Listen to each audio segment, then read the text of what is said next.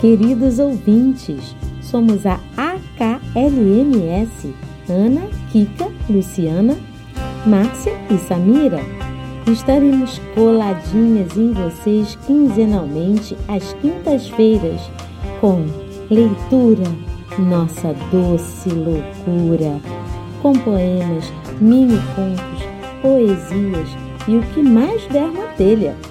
Fica com a gente, porque esta loucura vale a pena. Esse é o nosso podcast de número 12. E quem está lendo para vocês é a.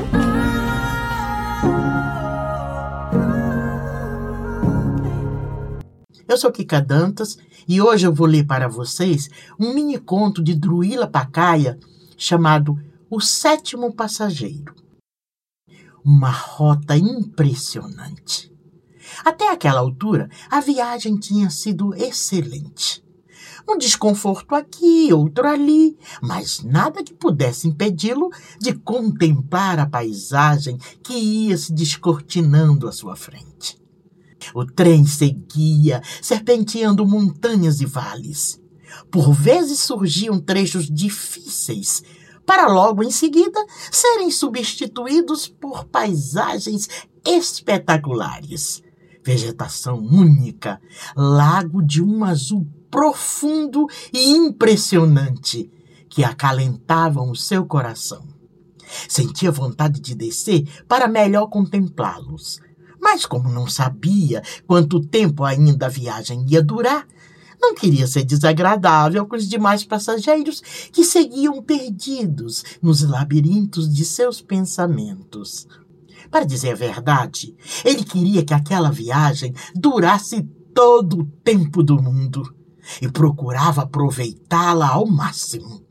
Colocava a cabeça para fora da janela e enchia o peito de ar, como se quisesse reter tudo o que vivenciava. E o velho trem seguia como uma centopeia gigante. Um solavanco aqui, um deslizar suave acolá, mas, de repente, os solavancos começaram a ficar ininterruptos e acentuados. Os passageiros se mantinham indiferentes, com exceção de um pequeno grupo de seis pessoas que demonstravam apreensão e claramente mostravam-se nauseadas. Não sabe se influenciado pelo que viu, mas ele também começou a se sentir mal e a duras penas conseguiu refrear o vômito. Tentou manter a calma e buscou se hidratar sorvendo o restinho de água de sua garrafinha. Focou em si mesmo, buscando tirar um cochilo para ver se sumia de vez aquele mal-estar. Foi então que percebeu que o ar estava sólido, pesado, igual chumbo. Ele não conseguia respirar era estranho. Seu corpo todo doía. A cabeça estava um trapo, tudo girava. Ele via luzes passando rápido como numa antiga discoteca. Seus sentidos estavam alterados. A sensação era de estar sendo anestesiado e ouviu algo como demos. Sentiu a vista escurecer e uma mão segurar sua com firmeza, enquanto a equipe ouvia do médico. Perdemos. É o sétimo que partiu desta UTI.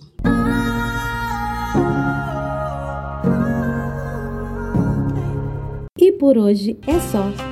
Na quinta-feira da próxima quinzena tem mais.